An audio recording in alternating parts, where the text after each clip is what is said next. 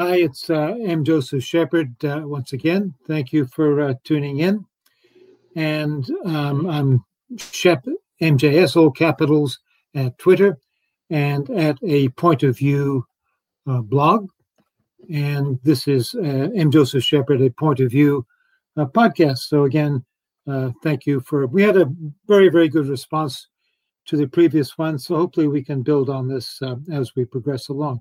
Okay, what I want to do uh, today is to look at the post election, uh, presuming post Trumpian election, uh, direction of the populist Trumpian conservative uh, Republican Party. Uh, and on July 30th, um, a gentleman, David Azerrad, who's a professor, I believe, uh, wrote at the American Conservative an article American Conservatism is Fiddling while Rome burns. So he starts with the question um, what is conservatism in America today? And then he describes it in no holds barred uh, terms and commences with it's sorry hundreds of millions of dollars spent a year fiddling while Rome burns. Its ideas of little to no consequence. It's getting trampled all over by history by yelling stop Conservatism is the seven cheers for capitalism and the deafening silence on demographic change, feminism, and corporate malfeasance. It's the same tired cast of speakers blathering about limited government almost a century after the New Deal. It's the platitudinous Reagan quotes and the worn out Buckley anecdotes. It's the mindless optimism and the childish exhortations. If something can't go on forever, it won't the worn out Buckley, Buckley anecdotes uh, is um, David Brooks um, in uh, a few words in that case. Uh, conservatism is also the endless wars, the nation building, and the outdated alliances, dated alliances. It's the free trade fetish. It's the foolish libertarianism that hates the government more than it loves America. It's the unconscionable refusal to clamp down on immigration. Worst of all, Conservatism is the cowardice and accommodation in the face of leftist hege- hegemony. It's the faux grandstanding while living in fear of being called uh, racist. Well, that is certainly uh, no holds barred, but I can't find anything there, frankly, to uh, to um, disagree with. And then he goes on, uh, basically asks if there's any viability in the walking zombie that is uh, classical conservatism, and says on the off chance that the conservative agenda were to be implemented, would it lead to any fundamental change? And across the board, the answer is resoundingly no. Conservatism must refute, overhaul itself. It should be left to die with the passage of time if it doesn't. And a new right in any, any case is already overtaken. So then he takes a look um, through a window darkly at uh, who the new rightists are. And the new right, which yet has no name, is decidedly unconservative in its temperament. It is spirited, manly, if you can say that in this day and age, and combative. We want to return to the places of honor the Republicans' beliefs, cultural norms, and moral values were raised with. The new right understands not just ideas, but power. Then he makes a stab at outlining an agenda. And he says universities in particular must be brought to heel, and who can disagree with that? And the right must be comfortable wielding the levers of state power and should emulate the left in using them to reward friends and punish enemies within the confines of the law. Ours is obviously a non libertarian right. Ours is primarily a conservatism of countries and borders, citizens and families, none of which can take root in the barren libertarian soil of atomized individuals and global, global markets. And then and we're coming to a conclusion, uh, some clarity. As for our priorities, they are clear. We must confront the great threats of our time unsustainable immigration levels and rapid demographic change, cratering fertility rates and collapsing families, the corrosive acids of neoliberalism and identity politics in all their manifestations, from tech censorship to racial preferences, pathological white guilt, a political system largely unmoored from the consent of the governed, fiscal irresponsibility, and the emasculation of men through feminized education and various forms of soma that sap spiritedness, in particularly pornography. In short, the entirety of the ruling class's ideology must be discredited.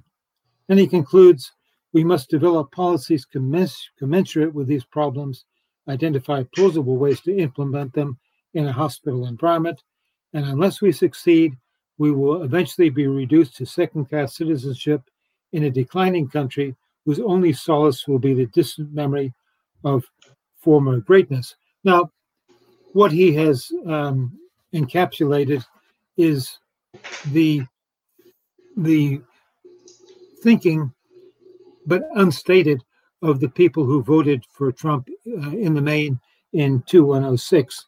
Um, there was a inchoate anger uh, and resentment against the uh, the state, uh, against DC, against the bicoastal elite, which dumped uh, all their uh, their stuff on the working people, particularly in the Midwest, um, for many many years.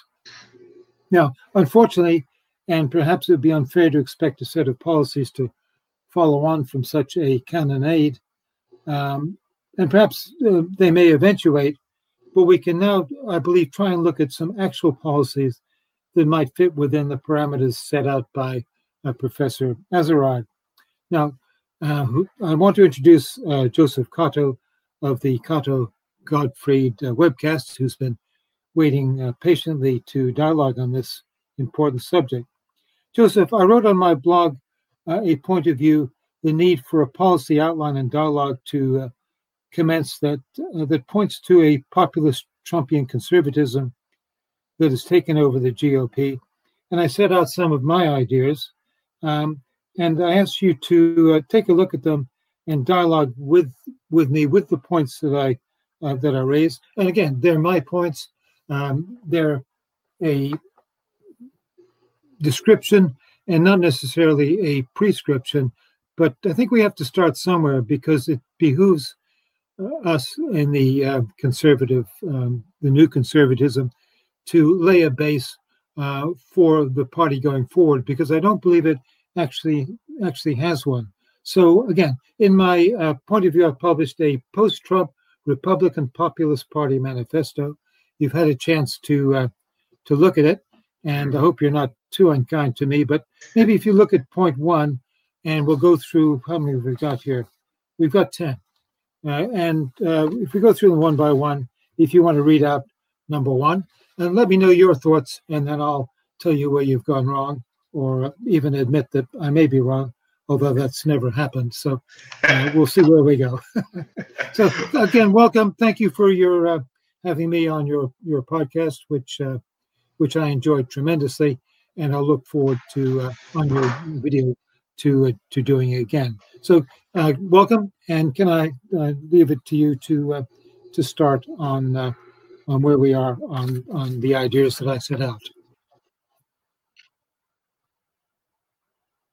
Well, sure. I'll, I'll address uh, some of the stuff you put out there in, a minute, uh, Mike. But thank you, obviously, for having me here. It's always good to speak with you. I would say, I guess, just about the American Conservative article, that it does remind me of something interesting that happened uh, last year. There was a uh, an intense dialogue between David French, who is a never Trumper that came out of the sort of uh, weekly standard school, if you will, of American conservatism that's quite unpopular yeah. nowadays, as we both well know. And uh, I, I, think that uh, I, I think that he had a point about classical liberalism being the essentially the essence of American conservatism. The problem is that uh, French is a horrendous, horrendous standard bearer of, of any sort of classical liberal agenda. He's uh, thoroughly awful at it. And then on the, uh, I suppose, the counterweight to him was this fellow named, whose name I can hardly ever pronounce, uh, Sohrab Ahmari. I believe that's it. And he works at the New York Post. I think he's the head of their editorial board or something like their editor or whatever. Uh, but he believes it's sort of like a throne and altar uh, version of, of nationalism, essentially. And uh, French and Ahmari had a debate over this. And uh, to make a long story short, the, what came away was the idea that that um, there was a draw between the two. And I found this especially interesting, and I find it still interesting today because of you know this article that you brought up from Azerrad. And it's really the same thing, although is it really the same thing? It's the same thing because you have two different visions of American conservatism, and they have, you know, their own, I suppose, benefits and drawbacks. But at the same time, I don't know that there would be a real alternative to what French brings up in a in a concrete sense because I don't think the American populace would really go for it, especially not a lot of the people now who are attracted to the American right. So at the same time, though, you can't be a David French uh, in terms of promoting this because he is uh, a, a, total never Trump sellout, essentially. Presuming he ever sold anything out to begin with, it might be being too charitable toward him. I think he yeah. really could just be, you know, uh, he stands for absolutely nothing, but he uses the classical liberal line. Maybe that's the best way of putting it. But uh, and this would make him even worse, uh, an even worse standard bearer of classical liberalism. So looking at what might come out of this, you know, uh, GOP establishment, which he personifies the pre-Trump, uh, the the pre-Trump establishment, I don't really think that um, that uh, the, uh, most people across the country would go for like you know the throne and altar ultra religious thing i think that it's going to have to be some form of essentially a classically liberal ideal that is turned into populism and made relevant to a critical number of, of, of people. And i think that's definitely doable. I think that's basically what donald trump has done. So that means no you know libertarian free market economics but at the same time, no, you know, essentially theocracy. so it's it, it's a balance that has to be walked. But I think it's going to be the balance which the GOP is going to have to walk during the years ahead if it wants to have any chance of success. Before I get to your stuff, uh, uh, Mike, I'm sure you have some critiques of some stuff that I just said. So please go ahead. Uh, no, it's uh, very little to disagree with, if if anything. There. Um, you know, speaking of David Brooks, um, I remember him on election nights saying, uh, "My entire family, I'm getting uh, tweets uh, and messages that my entire family is totally distraught at uh, Trump uh, being uh, being elected tonight." But he's he stated that um, his belief is the Buckley incrementalism conservatism. Um, well, whether you increment uh, to the uh, gallows or you go very quickly or very slowly, you're still going to the gallows. So, yeah. uh, and uh, Azerrad, again, talking about, uh, you know, uh, a masculine fight, that's all there is. There is no incrementalism. You either stand up for what you believe. And if you believe that the conservative policies you espouse are correct, then you you don't increment them. You uh, you fight for them. And if the force of change overwhelms you, well, then so be it. Then you go back to the barricades and you start, uh, you know, fighting from from that point there. But you don't give an inch. And unfortunately, the conservative uh, movement is given more than an inch. They've given uh, uh mile by mile. So no, that's absolutely correct. And uh, um, we have to. Uh, the other thing, again, uh, I agree with you about the relig- religious right. Um, the religious right um, their support is hugely important, and they want the Supreme Court to uphold the traditional values, and that's great. And and if they want to keep supporting as a as a, a an arm of the or in the big tent of the progressive conservatism, there's a wonderful place for them because they uphold the the traditional um, Judeo-Christian values, which the whole nation was was founded on and there's nothing wrong with them. And I believe there's a voice there. Whether um, some of the opinions they hold uh, for society uh, are will be valid going forward is another matter. But if they want to fight for them, then they should again fight against uh, incrementalism, and I'll fully support them uh, uh on that basis. And the other thing, when I, you may have seen, uh, I showed a, a, a poll which asked people what their number one concerns were, and I couldn't believe it, but number 10 was COVID, which was 2%.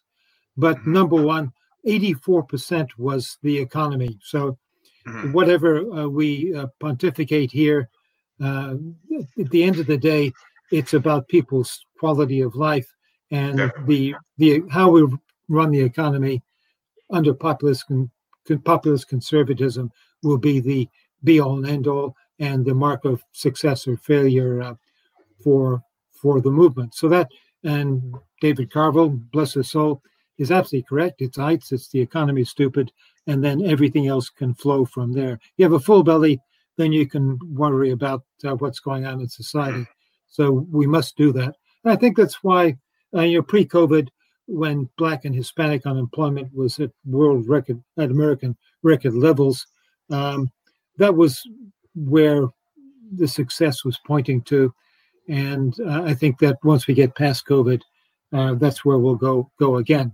So the future for the Republican Party under populist conservatism post COVID is extremely bright, but we have to lay a uh, an intellectual uh, foundation for it that people can fall back on. So that being said, uh, again, you're more than welcome to uh, critique um, uh, M. Joseph Sheppard's uh, prescription, ten point prescription, starting with um, with number one. Yes, I, I, I, have it before me. Number one is redistributive taxation on the mega rich, whose wealth amassment has reached a point unparalleled in history uh, and beyond, and previously hands held hands off private fortunes thinking. I think I'm not a fan of income taxation as a rule. I think it stifles innovation, and uh, in many cases, it actually incentivizes people not being productive. I think that what would be most effective is actually trust busting, uh, some sort of old school Teddy Roosevelt style antitrust uh, actions from the Department of Justice. I think that would be better than redistributive taxation. That being said, I do favor federal taxes all the same. I favor taxes on actual wealth, meaning that it would be a tax, an annual tax like on a bank balance, on securities, and on commercial real estate. And it would all be tied together, and there would be no way to flub that because you wouldn't even file a return. The federal government would know because of uh, what's in your bank account. Your bank would tell them uh, what property, commercial property you own because your local uh, uh tax collector would would tell them, and you obviously have to have the property appraised every year. Uh, and then also for uh, for heaven's sake, I, oh yeah, securities. Those are all traceable nowadays. There's no such thing in the U.S. as a as bearer as bearer shares. So uh, you know all the shares are made out to someone. Uh, all this stuff is traceable, uh, and I think it's almost foolproof to tax this because you really can't cheat on it. So I think that would be a good way of federal taxation, just without the income tax uh, element that we presently have. Uh, but the people who are still very wealthy would still get taxed, obviously. and uh, if you were to curtail their influence, like using Amazon as an example, if that were to be busted up by the Department of Justice I think that it definitely would go toward creating a better society. And uh, I think it would create more opportunity for people in the long run because there'd be more competition within the economy. Also, I would favor uh, some sort of legislation to make it impossible for people like Bezos, who runs Amazon, to uh, own the Washington Post. I think that's very dangerous stuff. I, I think I don't know how the legislation would be enacted or drafted, but I think it is necessary at this point. So that, that's my take there on point number one. Uh, Mike, I'm sure you have quite a bit of critiquing of my critique, so please go ahead. Uh, no, um, I, I, I, would hesitate about a bit a bit about um, determining who can own what because uh, let's say if Bezos was uh, a, a, hugely uh, Trump supporting person, uh, we might be holding a different uh, conversation, and it's a slippery slope on that. But look, I think we reached a point in history where there's never been people who have amassed so few. It's almost Marxian, frankly, in its uh, concept, who have amassed such fortunes beyond uh, King Midas. And mm-hmm. if we taxed extra on Bezos and Soros and, and their ilk uh, and Gates, um, it wouldn't, and you distribute it across America, you'd probably put a few dollars in everyone's uh, pocket. The, but the point I'm making, I think, is that it's that it's important to have a visual um, showing of what you believe. And if that was done, I think the people who are on low incomes would see that the Republican Party is totally divorced from the country club uh, situation, and the concept of taxation on on the rich uh, is not some uh, thing which is uh, cast in iron. So for the few people who are in, in that extra extra, will still be trillionaires eventually, uh, and which is you know nobody needs anywhere near that money. So if some example was was made that would um, reflect better on the Republican Party and show the the new working class uh, support, base support, that uh, we are a party of equality for everybody. Uh, I think that would be would be would be useful. So not redis- I'm not want to redistribute from millionaires or multimillionaires, but when you get into multi-billionaires, I think there's an image problem, and I think we have to address that if we're perceived as this new big tent party of the lower income people. So uh, it's it's more from that's point of view rather than uh, some we're going to you know soak the rich because you can't really. It would be uh, you know would work out to very little uh, in, in, that case. So it, we we meet I think uh, somewhere in the middle on that, and uh, so thank you for that. So you haven't dismissed it, so that's that's a big bonus for me. Thank you. sure. Yeah. And before I move on to number two, I'll just say that I think that actually uh, pursuing antitrust cases, the DOJ, against various uh, uh, conglomerates, that would be even more effective than uh, high income taxation, and it would prevent these trillionaires. Actually, they're not trillionaires yet, but they very well, very well may be, as you mentioned. It would prevent these people from becoming trillionaires because uh, the, the manner in which they now make money would become unlawful. So it pretty much achieves what I propose, what you propose, achieves the same thing. I just think that whatever feeds into the income tax system, whatever perpetuates it, whatever makes it uh, more legitimate in the eyes of people and legislators, is generally a, a bad thing. But there are uh, there are many ways to i won't say there are many ways to skin the cat. I hate that saying. It's disgusting. But there are there are many ways to get the job done. Uh, moving on to number two uh, total earnings equality between men and women. Uh, would this be in the government? That could be achieved in the government uh, if, in terms of people being paid an equal annual salary. If it's hourly wages, though, that's difficult because if the man doesn't work as much as the woman, or vice versa, there's always going to be some level of uh, of uh, uh, of inequity there, which is not a bad thing. Uh, people should be paid whatever it is that they that they deserve, whatever they work to attain, essentially. Uh, and for the private sector, I don't think that's tenable. I, I can't see how that would be how it would work or how it would be enforced. I can see a huge federal bureaucracy then going into every business, including small ones, and claiming that you're discriminating and then bringing small business owners up on charges. And it would be a nightmare for doing business in this country. So uh, I, I guess explain what you mean by that, Mike.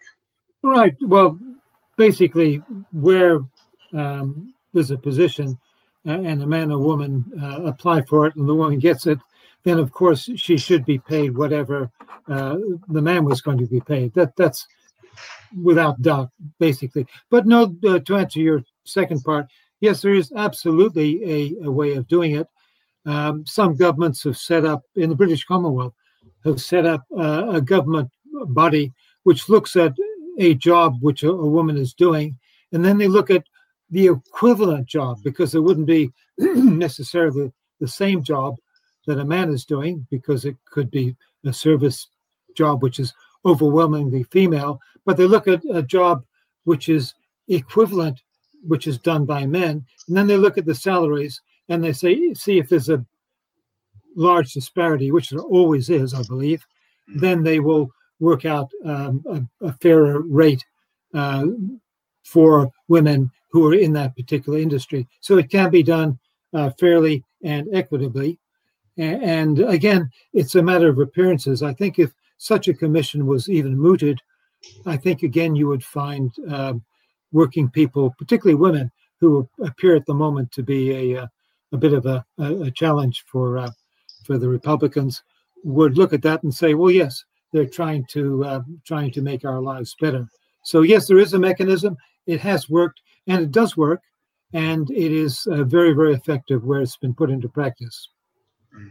So would it be essentially that if a uh, if two people get hired for the same job, but the man makes more than the woman, I guess because of overtime, how would that factor into it? Uh, is there anything from the Commonwealth that I guess speaks to that example?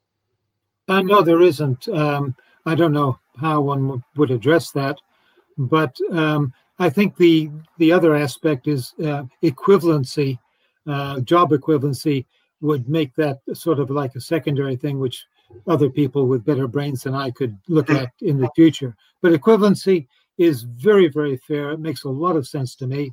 And um, women who, because they have tended to be in the service industry, uh, have always been lower paid than men for doing the equivalent work. So uh, I think that's something which can be uh, can be considered uh, as we uh, uh, you know progress forward on this. And number three, state and federal elective bodies to have a 50 50 male female split. Uh, I, I, have nothing against uh, the split uh, in theory or in practice. The question is if people decide to elect men instead of women, does this mean then that the men who are elected would be uh, refused to, they wouldn't be sworn in and the, there would have to be a uh, special election or a by election until uh, women are elected? How would that work? Uh, no, it's um, first of all, this is the the norm in uh, Sweden, I believe, that hmm. uh, that elective bodies have to. No, it's quite simple. That the, the political parties would have to ensure that their uh, their candidates um, go through the primaries.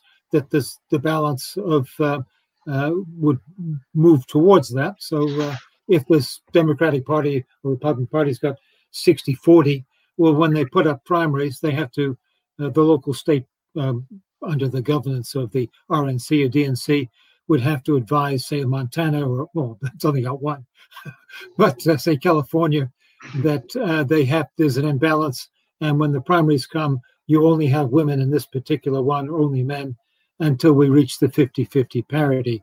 Um, I'm an ardent feminist, as you can probably work out, and uh, I think that uh, apart from some women, um, they're uh, they're at least the same in some cases, if not better than men, but that's wrong to take that to a further degree. So, um, yes, it can be done. It can be done through the mechanisms of the political parties themselves.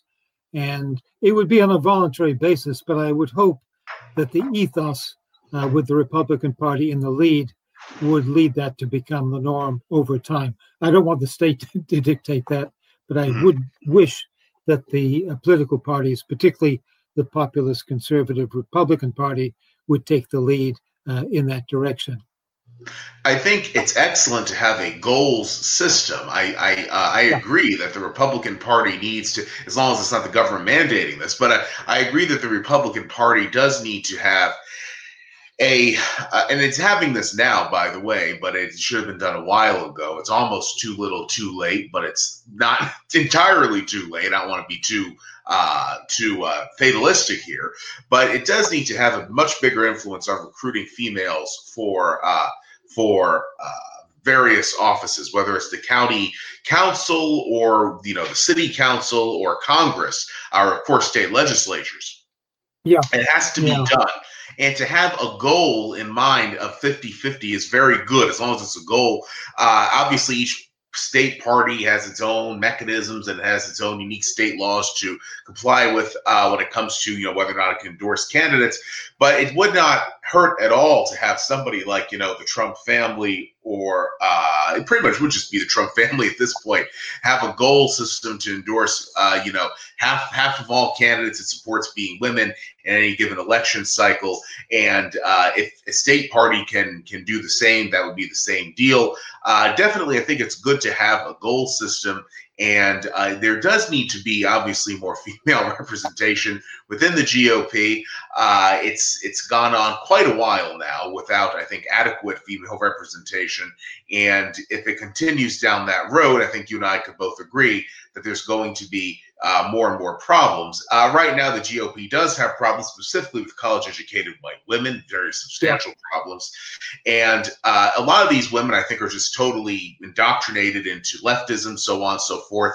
And unfortunately, they kind of develop an attitude of hating men that goes alongside that. but there are other women who are not like this, uh, and they're sort of politically apathetic or they lean slightly right or only slightly left.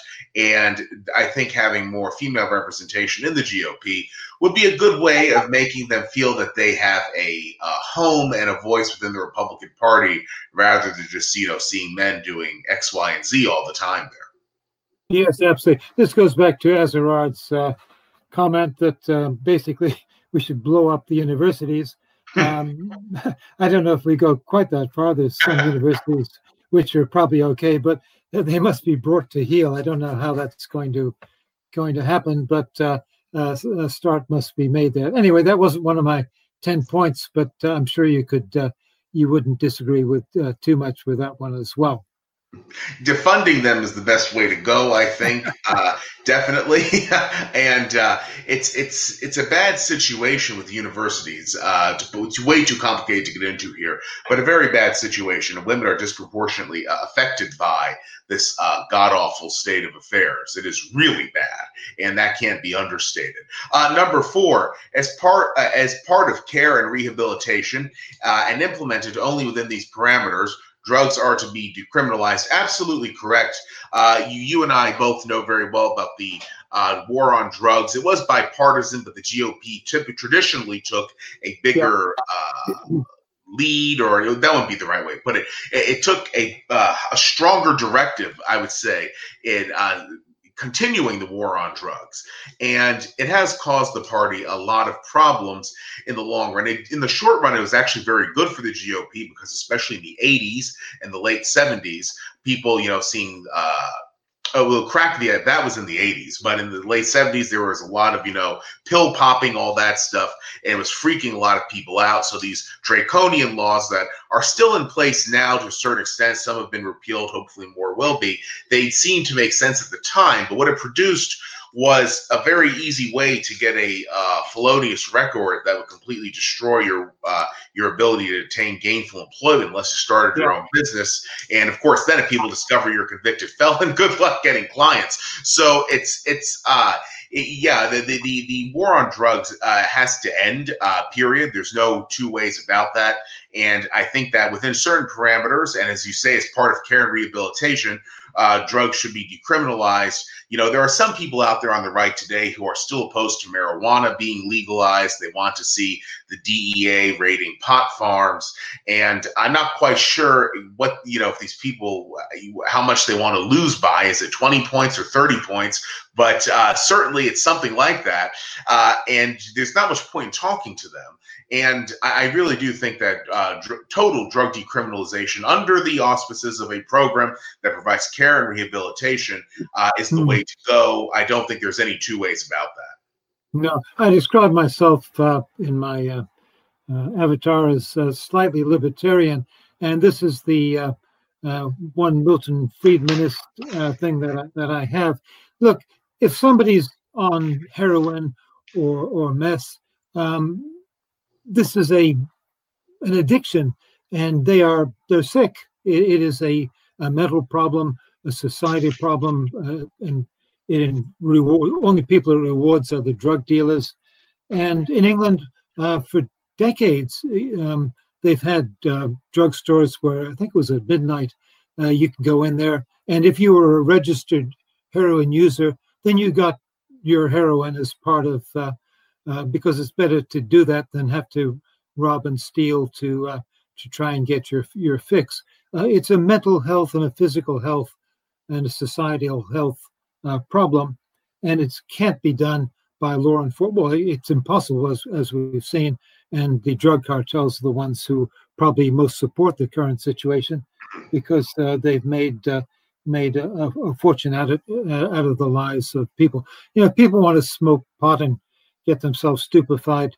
It's not much different from alcohol, frankly. Um, and we gave up on prohibition uh, a long time back. So uh, I'm neither here nor there on that. Uh, on that, I don't do it, uh, but if people do, well, you know that that's their their their choice. But I don't think anybody has a choice of want to be addicted to meths and have their teeth fall out and and exactly. and rob rob people. So um, I don't know why uh, the political parties are so standoffish on this. They they decriminalized it in Portugal, and I think the the the uh, crime rate dropped dramatically, and and also the addiction rate uh, dropped because for some people it was, believe it or not, was glamorous to uh, to uh, you know to be a, on heroin and whatever, and all that went out the window once they once they decriminalized it. So it, it has worked, uh, although the um, anti-drug people will uh, argue with me, but it has worked, and it is of the two,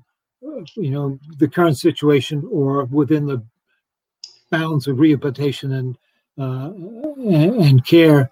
Uh, I, I, of the two, I, I, can only believe that rehabilitation care and decriminalization is the way to go. So that's good. We seem to be in agreement on that. So we're doing very well at the moment, I think. Absolutely, and and I agree. Uh, you know, taking the punitive approach is not good. Uh, you know, it leads a lot of people to actually commit crimes that are not related to drug use because they can't get a decent job once they're out of jail, and yeah it's it's, uh, it's it's a total nightmare, and there's nothing I think friendly toward the interests of the individual when it comes to this stuff. Uh, the president, you know, the, the keeping uh, drugs criminalized, illegal drugs criminalized. I myself do not use illicit drugs, but if somebody else does, as long as they're not behind the wheel of a car, I really, you know, it's, it's not a big deal to me. Of course, if they are behind the wheel of the car, I do expect them to get arrested and prosecuted. But that isn't because of really uh, of looking down them using the drug. It's because they're it's like somebody being inebriated on you know alcohol. They they yeah. it's just it, it's it's a it's an inexcusable risk that you take that can kill somebody else. Uh, now uh, number five, uh, marriage you, and abortion. Just stop you uh, before you start uh, number five. Actually, just jumping back one second. You've got uh, um, you know fetal symbols, fetal situations with people who are on those foot of drugs. They're, they're not only killing themselves, but they're also possibly killing their unborn child or destroying their mental capacity. So that's just nothing. So before we go on to number five, uh, which will be on states' rights, um, states' rights uh, are allowed in respect of um, hanging. I think North Dakota is still shooting and electrocuting and drug killing uh, people, hmm. uh, and all governments uh, so far accept that. Totally states' rights. But in the respect of the situation we're going to discuss now, uh, it isn't. So if you read uh, number five, we can then go on to uh, to look at that in the light of uh, the dichotomy between actually being able to hang somebody or, or electrocute them and these ones. Yeah, yeah, it's, it's, it's interesting to say the least. Uh, number five is marriage and abortion are to be a matter of states' rights legislation. Personally, I favor only civil unions and domestic partnerships being uh, doled out by the state. I think otherwise, uh, holy matrimony is for any religion to deal with on its own basis, and the government should not get involved as a matter of religious liberty in whatever any religious definition of marriage is. Uh, I mean, unless it's you know something objectively harmful. If some guy wants to marry his seven-year-olds, I would have a big problem with that, and I would hope the government would as well. But anything between consenting adults in the context of holy matrimony, I have no issue at all with. And uh, I think the state then should just issue a civil union, or if you want a lesser you bond union, whatever, with lesser governmental protections than a domestic partnership. Uh, and that would be absolutely a matter of states' rights, how that would be, how these would be determined. There would be no federal standard, totally states' rights. The only place where the federal government would get involved is in the District of Columbia, obviously, because it's run by yeah. the federal government. but uh, then you have uh, abortion. I am an abortion rights supporter. I think uh, my, my stance is that uh, abortion is good for society because of the people who get the abortions. Uh, if they were to all have kids, they disproportionately pull from the uh, lowest tier of the socioeconomic strata, and so we would have uh, a lot, a lot more of, uh, of, problems that we see in certain parts of the country, uh, just completely spreading out to other areas of the country. And we also have issues relative to overpopulation. Uh, I'm also in favor, and I like this better than abortion, as I think some might uh, imagine, uh, you know, birth control or voluntary sterilization. Uh, but uh, you know, th- those are proactive things. Abortion is reactive. It's always better to be proactive than reactive. But uh, with regard to how abortion should be handled, I like it being legal across the country. I really do, from a tactical perspective.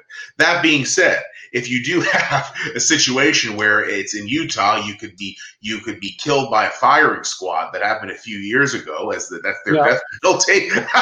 uh, and uh, if you have, say, a situation where you could have a civil union entailing lesser um, uh, protections in North Dakota than it would in, say, uh, Colorado, uh, I do see the argument then that abortion should also be a matter of similar state by state uh, concern. Uh, I, I, do like it being legal. I, I, I won't lie at the, at the, federal level, but I also won't lie in saying that my support for that does not come from any sort of uh, coherent legal theory. It's just a matter of practicality.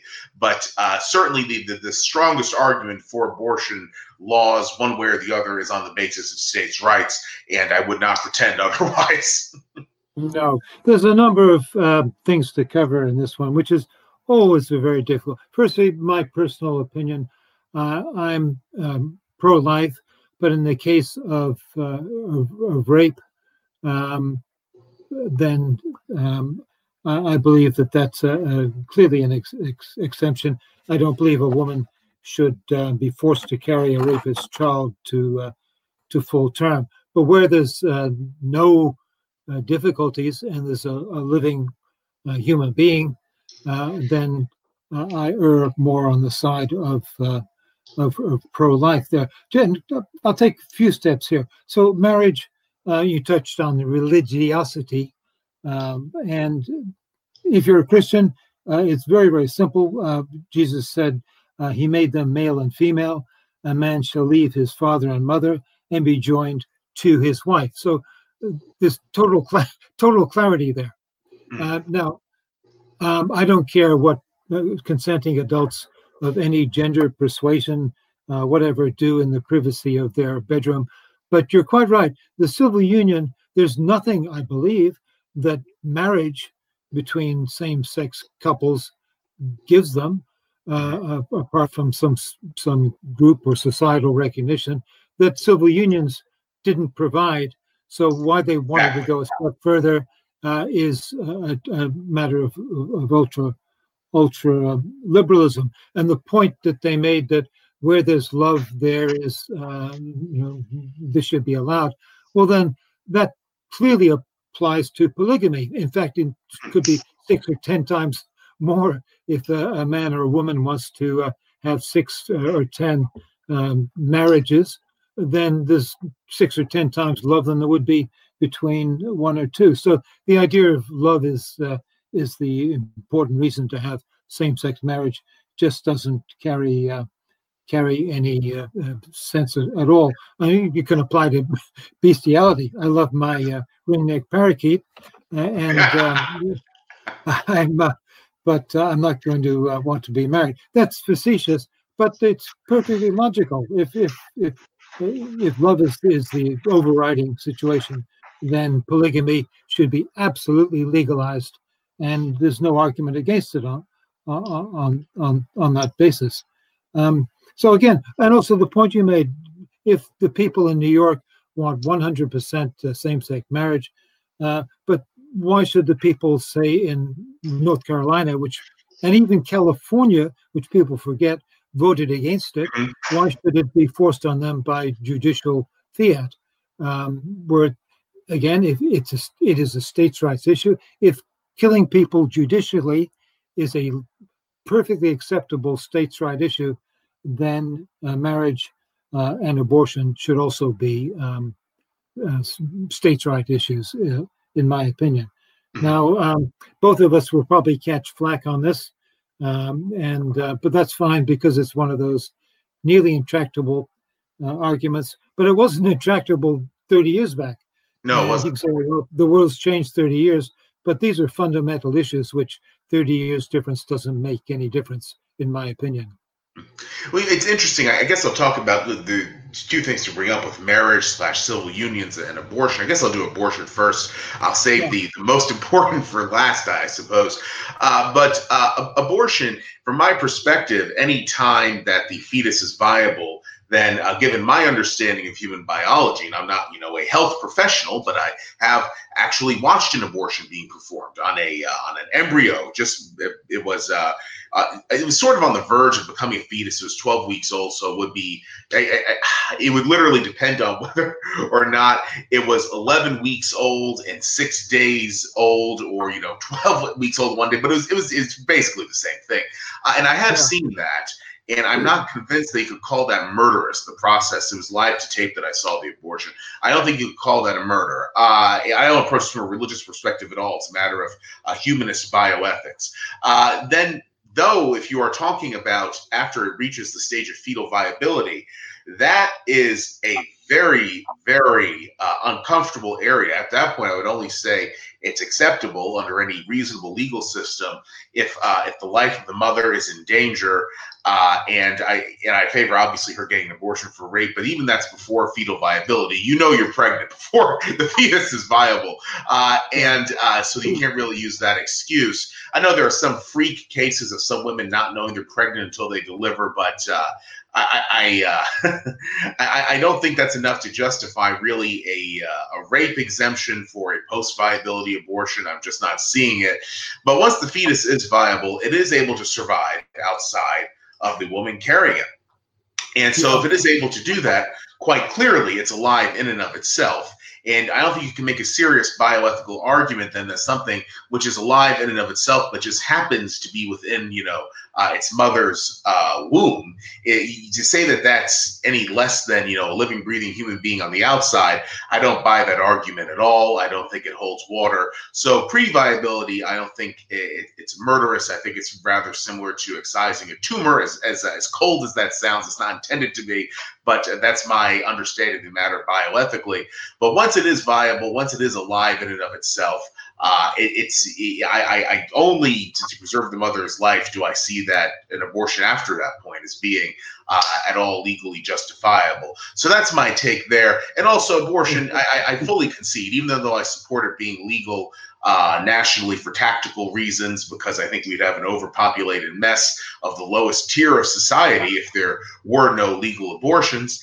But uh, I, I fully admit that the states' rights argument is the most solid of arguments when it comes to abortion, and uh, my support of a national, you know, uh, legalization of abortion procedures is purely tactical. I can't repeat that enough. It is purely tactical. I'm not going to try to defend it on some, you know, uh, philosophical premise because I looked at the rationale of the justices who decided Roe v. Wade, and much as I like their decision, I, I must say that their the the the the, the, rash, the the rationale that they had is not the most convincing, uh, to say the absolute least. So I do see why a lot of people who are against abortion look at this and say it's an illegitimate ruling. It's definitely not on the strongest of legal footing. Uh, so I'll just I, I, I, will fully concede that and leave that there. Uh, now, talking about about marriage, which I think is of, of a greater consequence to society because the family obviously is the fundamental unit of any given society, and uh, without that, you're not going to have a society. Uh, I think that um, I, I think that there's no point in the state getting involved with marriage because marriage initially was a religious ceremony that was just then secularized for the purpose of, you know, having some sort of legal recognition of a lifelong union.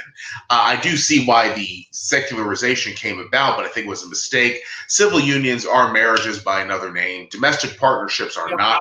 They offer less legal protections. There's a big distinction there. And I think that any state should be able to do whatever the hell it wants when it comes to civil unions or domestic partnerships. Although I would not support a state saying we're not going to give a gay couple a civil union or a domestic partnership. If a state says, you know, we're not getting into marriage, that's perfectly fine. I endorse that. But I think that civil unions and domestic partnerships should be available to everyone, irrespective of sexual orientation. However, if a church or a synagogue or a uh, mosque or a temple wants to say, because of our religious beliefs, we are not going to marry you here and uh, we're not going to perform holy matrimony upon you, I do not think that anyone anywhere in the country should be able to sue that religious institution and say, this place is violating my rights. I think that's total horse manure. And I think that this is a very sincere religious liberty issue. And I am 110% opposed to any religious institution being forced to violate its own beliefs by uh, or having some sort of uh, sacrament, as they would call it, being performed that's against their you know their core value system. Absolutely, and also that applies to uh, a master cake baker. Yes, it does definitely. so I, I, think the courts actually ruled positively on that. Uh, mm-hmm. But anyway, I think we can conclude all that section, which is very good. And as I said, we'll probably catch fire in all different directions by saying the the position of the soon-to-be uh, ex-senator Doug Jones that uh, abortion should be legal right up to the day before or the day of uh, birth. Uh, that uh, that's probably uh, something we, we can all disagree with. Hopefully, I agree. in the situation. Mm-hmm. and yeah. on to number six. Yes, number six. United States senators will be subject to the initiative and recall. I support that. There's no, I have no uh, negative perspective on that. I think that initiative and recall is a very healthy thing, provided that it has a strong enough. Uh, I would say, qualification that it can't just be a bunch of angry people getting together and filing, you know, 25 petitions and saying, now we're going to recall the U.S. Senator. You should actually get probably about 100,000 at least signatures together, depending on the size of your state, maybe even be more than that. But uh, as long as it is a, a serious process that, you know, just somebody can't initiate by getting their friends together because they hate a politician, I do support it. Yeah, when I wrote that, the name Murkowski kept running through my mind uh, for some some reason. Hundred thousand probably be half the population, but uh, mm-hmm. um, uh, no, seriously, um, if it's good enough to do that for governors, uh, then I see absolutely no reason. Unfortunately, the Constitution is silent on it, um, so we'd need a constitutional amendment. Uh, but um, why should they be sacros- sacrosanct uh, when a governor isn't? So, and as you said, obviously, uh, not uh, done just um, silly, and there has to be a, certainly a large number of uh, of uh, petitioners to do that. But uh, that's fine. We we agree with that. So that that's good. And uh, mm-hmm. number seven. Worker representation will be instituted on the boards of major corporations. Definitely, I favor employee stock ownership uh, religiously. Uh, I, I, I, think that if uh, employees have a stake in the company which they work for, it makes them more likely to be loyal to the company, and it probably increases their productivity by a substantial margin. I think yeah. that a, a, a form, I would support a law stating that there has to be a worker, a worker representative on the board of a major company, maybe even more than one, depending on how board, big the board is, that kind of thing. Yeah. And I yeah. also do think that uh, in time there should be a law that all major corporations that have, say, beyond a certain number of shares or beyond a certain net worth, they have to have some sort of employee option for ownership uh, to some degree uh, of stock. So I think also it's a good idea for companies just to give employees stock uh, without having to go through all this. I think it's it's really a, a, great thing to do, not just because you're being nice, but because it's a good strategy to get people quite literally invested in your company. Uh, yeah. It's it's uh, I think it's a win-win for everyone, and I really can't see how uh, I really can't see how anybody sane would be against this. Right. This is so radical that it was brought in what 1920s in Germany. It's it goes. It must be at least 100 100 years that that's been, and Germany has it destroyed the German economy? Absolutely not.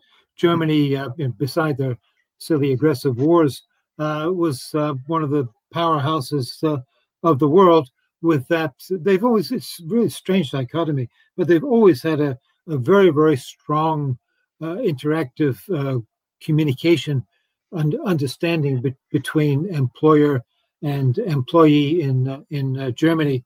and in fact, after World War One, um, the um, it was the foundation of the Weimar Republic. Actually, was the unions and the employers met I think secretly, and agreed that they would uh, cooperate to save the uh, the new uh, new republic, which they did until the the the Great uh, Great Depression. So I can't see how anyone could object to it. Again, we're not talking about um, um, by fiat, but if there's a if there are large corporations, uh, it should be a matter of Republican Party policy, and if it doesn't happen, well then uh, it should be.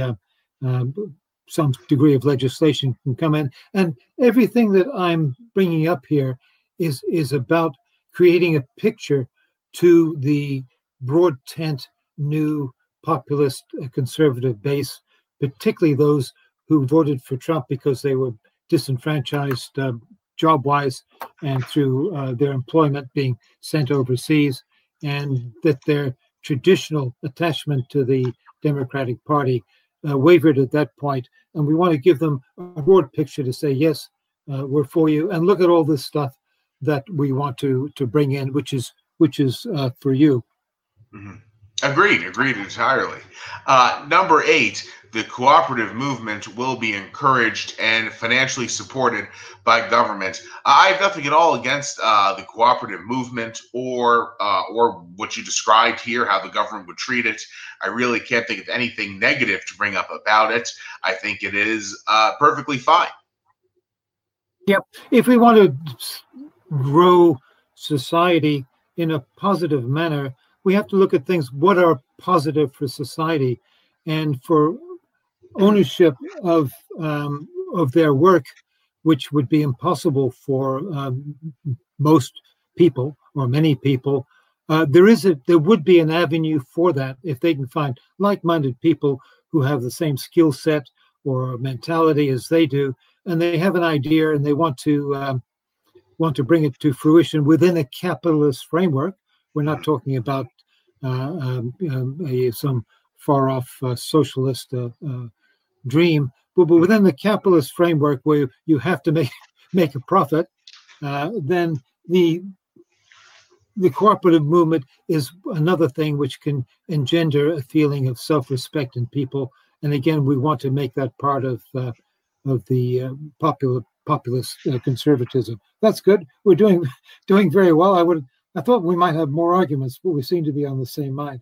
Uh, uh, what about number number number nine? I'll pre- preface that by saying the Whig Party uh, was founded on uh, basically uh, on on tariff protection, and when they became the Republican Party, it was the absolute mainstay right through to the uh, to the Great Depression. So it's it is an integral part of American thinking. But I'll let you read number nine, and then we can uh, just cover that. Certainly. Tariff protection for American industry will be a standard element of the federal government's. I uh, agree with that wholeheartedly. It should absolutely be a, uh, a prime directive of the federal government to do this. I think free trade agreements, generally speaking, are bad ideas unless there's some sort of labor parity between two countries, in which case uh, any trade agreement has to be bilateral rather than multilateral. Yeah. Uh, you know, it, it's it's not uh, that's a terrible idea. Multilateral trade agreements.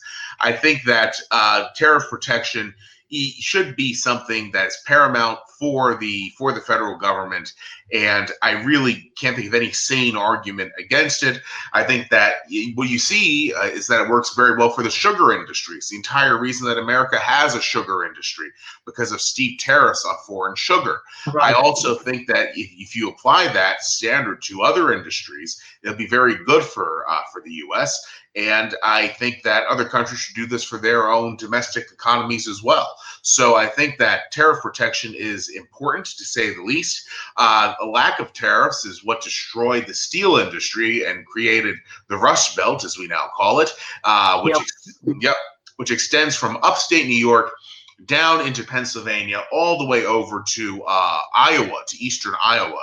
And uh, that, that didn't used to be called the Rust Belt, but it now is. So uh, the, the, reason is because the, the jobs literally were shipped overseas. And now we're also seeing something similar with white collar working. This doesn't have to do with tariffs, but it's about uh, offshoring jobs And uh, I don't know how you put a tariff though on the services that IT workers in foreign countries provide because it is a service. It's not a good. It doesn't have to be imported. So it's it's uh, it's a unique matter. But uh, certainly uh, tariffs are very good for material goods. I don't see any be able to do it for for the intangibles like services, but uh, for material goods, I do support it strongly. Yeah, there is one danger that if um, industry becomes or an industry, let's say they make shoes and they're totally protected. There's absolutely nothing stopping their standards uh, dropping and mm-hmm. putting uh, and charging as much as they like for an increasingly inferior product. This sure. happens. It's it's indisputable. So um, there has to be some mechanism to ensure that, uh, or monitoring to ensure that the standards of quality uh, and price, uh, you don't get price gouging for inferior products. So in essence, um, it's historically the basis of the Republican Party, apart from anti-slavery, of course. Um, but it uh, it has to be very very carefully monitored. But in, in its essence, uh, it's um, it's uh, just a question for you. All these um, tariff removals, um, where did that come from? Who whose ideas were they to totally have free trade and disenfranchise uh, American steel manufacturing? Believe it or not, it started with Franklin Roosevelt during the New Deal. He wanted to uh, so called reinvigorate the nation's economy, and he did away with steep tariffs that were imposed by the Republicans who were in power before him. And it sort of yep. stalled a bit in the 1950s, uh, 1940s, and uh, really the 1940s, the reason it didn't continue through there is because of the Second World War that destroyed essentially every developed economy in the world except the United States. Uh, but uh, by the time that the uh, 60s rolled around, people were beginning to get the idea that uh, you could have uh, cheaper products with more competition by opening up uh, industries that were provided within the United States to the uh, to the global marketplace, and that's what happened throughout the 70s and especially in the 80s. Uh, a lot in the 80s. I know this was done by both parties. Uh, LBJ supported it to a certain degree. Uh, Ronald Reagan did.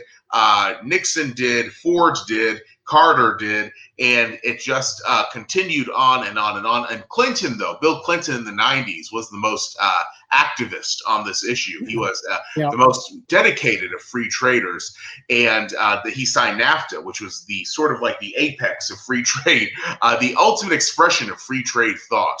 And uh, so, yeah, it's a bipartisan matter. But by the time the 2000s rolled around, to make a long story short, you have the Rust Belt, and you had it in the 1980s as well, because this really had started back in the 30s, but uh, by the 80s, uh, the, the uh, revival of it in the 60s and the 70s had already begun to take its toll, although it would not be nearly as bad as it would become in the 90s. That that's when you know the the, the bottom started falling out. By the 2000s, you have this wasteland, and by the 2010s, you have people ready to vote Republican who've always voted Democrat, and they supported Donald Trump because he ran on a policy of uh, tariff-oriented economic revival, at least in part. Yep.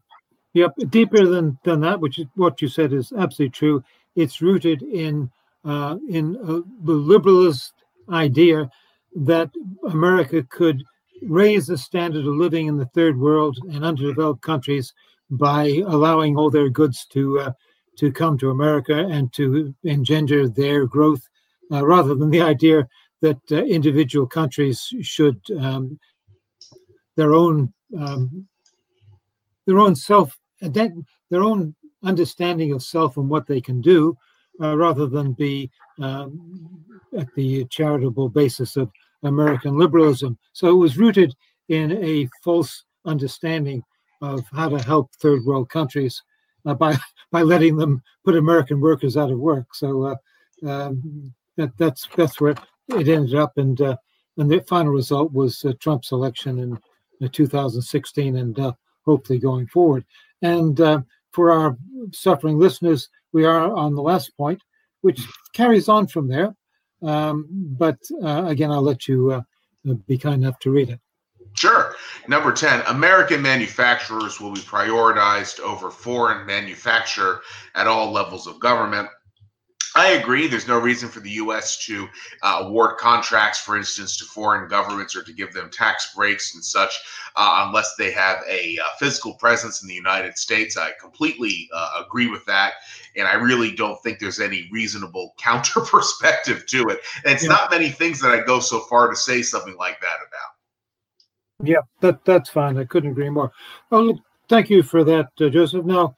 Um, what I would like you to do, if you um, have any uh, thoughts um, along these lines, is um, those are my 10. Are there anything which um, you feel could be added to that? Um, and of course, we're just starting this, uh, which will be a long, drawn out uh, conversation, not on this show, but uh, across the Republican Party.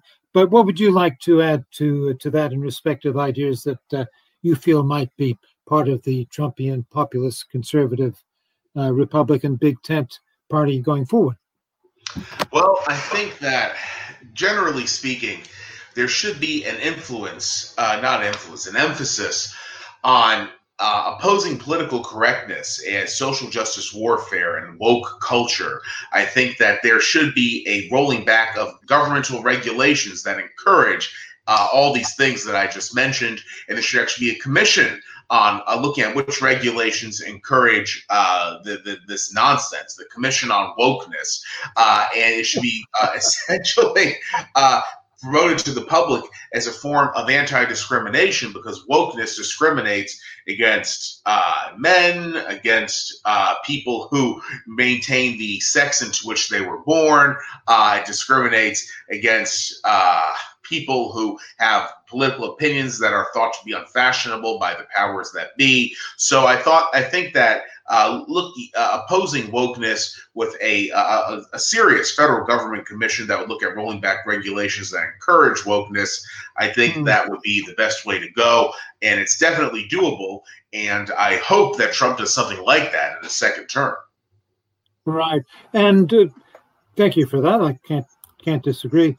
Um, and going looking at uh, the political current situation, um, Karen, we have a problem um, supposedly with Karen. Although I would argue, and it's been argued in front of you by you, three of your guests, that what women are saying to the pollsters does not necessarily reflect what they're going to do in the voting booth. And I think we saw that uh, to a degree in uh, 2016. But mm-hmm. in your mind, is there a, a female problem? Um, how much of it is real? And what can be done uh, by, because the time is getting short, uh, to address it uh, for the Republican Party, if it's real?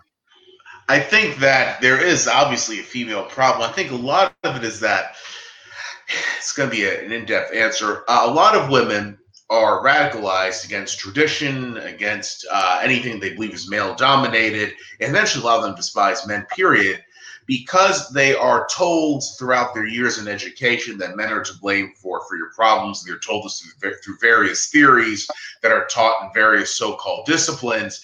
And also, the media pumps these ideas into their heads, so that reinforces what they're learning uh, at school. Uh, but, you know, uh, this would not hold on if these women had a generally positive view of men from the onset, of, of males from the onset. I think the fact that you have so many broken families nowadays, you have so many girls who grow up in divorced households where they're almost always raised by the mother, and the mother tells them, you know, just how awful men are because of the divorce, blah blah blah. Uh, so this sets the a lot of these girls up, and most households today are are broken. They have at least they have at least one divorce in them at one time or another. So you have to take this into consideration. I think that this uh, premise sets these uh, girls up to become women that are SJW woke fanatics. I don't think you find very many of these people who come from uh, traditional two-parent households, unless the, there are some you know hardcore leftists who just raise them to think this way. And I'm sure there are. I know there are but I don't think that's the majority of these people uh, either. I, I, just can't imagine it is given the statistics on divorce. So I, I think that uh, that all of this really does set uh, girls up to be uh, to become women that are uh, politically out there, to say the absolute least. A lot of these women, the GOP will never be able to reach because they have an identity now about hating tradition, hating uh, the so-called patriarchy, hating men, and it's that, that that you know that ship has sailed. There are some though that are not who have not bought into this nonsense all that much, and the GOP can reach them. I would say by uh, making it apparent to women why it's in their interest to support the Republicans against the Democrats. Anything from freedom of speech to uh, not letting, I don't know, a, a large scale immigration that would hurt them economically, so on and so forth. There are lots of different avenues to go here, but obviously each avenue has its own twists and turns, and some of them might be unexpected. So nothing is 100% or guaranteed. But I think this is uh, the general path which the GOP should follow. Yeah, safety and security is another aspect. Mm-hmm. Uh, you may have seen the article that uh, Upper West Side women in New York are fleeing the area uh, because of violence. Downtown Chicago, I think uh, if uh, the Bush one is 204 based on, I think women uh, concerned for security, um, and I think if the security issue, um, if this sort of thing continues, may also challenge some of the women who who you describe uh, quite rightly. The other unfortunate part of that is black women, which is a conundrum. Uh, I think it's never less than 96% of black women uh, vote for um, for the Democrats, whereas black men will waver a bit, um, maybe because of economics. But that one is maybe for another day, uh, uh intractable, and uh, it has to be addressed in some manner. Although Governor DeSantis won his election on school choice, basically because of black women um, swinging to him in the last uh, in the last instance. So there are issues which which can uh, can help address that. But again, I think that's an issue for uh, for uh, another day. But uh, women are my concern at the moment. Um, but uh, we'll see what, as I said, that it is it it's not unheard of that sometimes what women say and what they do is uh, can actually happen. So uh, we, in the privacy of the polling booth, they may do something from what they uh, what they say amongst their peers. But uh, we'll see how that turns out. There, Joseph. Um, thank you very much for your uh, your interaction on that. I think it's uh, it, it's it's um, you know dry bread for a lot of people, and um, I like to, to commence normally my podcast by saying that I'm the voice of calm reason in a uh, in a sea of shouting and hysteria and uh, Twitter nonsense, and uh, and people get uh, exercised by the by the Trump is done scandal du jour. But I, I try and take the long term, and uh, hopefully, with voices like yours on my podcast and others, we'll continue that voice of uh, of quiet reason. But this is a, a dry bread conversation to a lot of people, but it has to be done because you can't have a rudderless mm-hmm. or, or, ship without a sail. And at the moment, the uh, Republican Party um, is taking down one set of sails, but it's very tentative about which set it's putting up uh, to replace it. So again, thank you very much for your uh, your kind interaction, and we'll talk again. If not here, then certainly on uh, on your uh, your your broadcast. So I'll say goodbye, and I'll, I'll and once you've uh, concluded, I'll just have a quick note to my listeners as well. Absolutely, Mike. Uh, this has been an outstanding conversation. Thank you very much for the opportunity. Needless to say, I look forward to having you back on Cotto Gottfried. And uh, obviously, folks can find it just by going on YouTube and typing in Cotto Gottfried. But uh, this has been a great conversation, Mike. It absolutely had to happen, as you mentioned. And we covered a lot of ground, and every single bit of the chat was worthwhile. Tremendous. Thank you so much for that. Okay. Uh, for my for my listeners, I'll just uh, remind them that, um, as I've said before, the support for conservative voices like mine, um, and hopefully in, in intellectual or uh, best as I can do it, voices is uh, minuscule. The the leftists, the Voxes, and the Huffington Posts, they get massive support, and they they get a, a massive audience whereas it's it's challenging for people like myself. Look, I read your comments that come on the uh, podcast, but I can't re- reply to them because I have to upgrade to the next level. So with the support that's come in, uh, I've got to this point, which has been tremendously appreciated, and hopefully you can see the value. So look, on my um, Twitter feed, my um, pinned tweet, it has uh, go to M. Joseph Sheppard, a point of view. You'll see there's a, a uh, contribution PayPal button there, and any support that you give, whatever you give, will come back to you because uh, through you, your voice will come through through this uh, mechanism.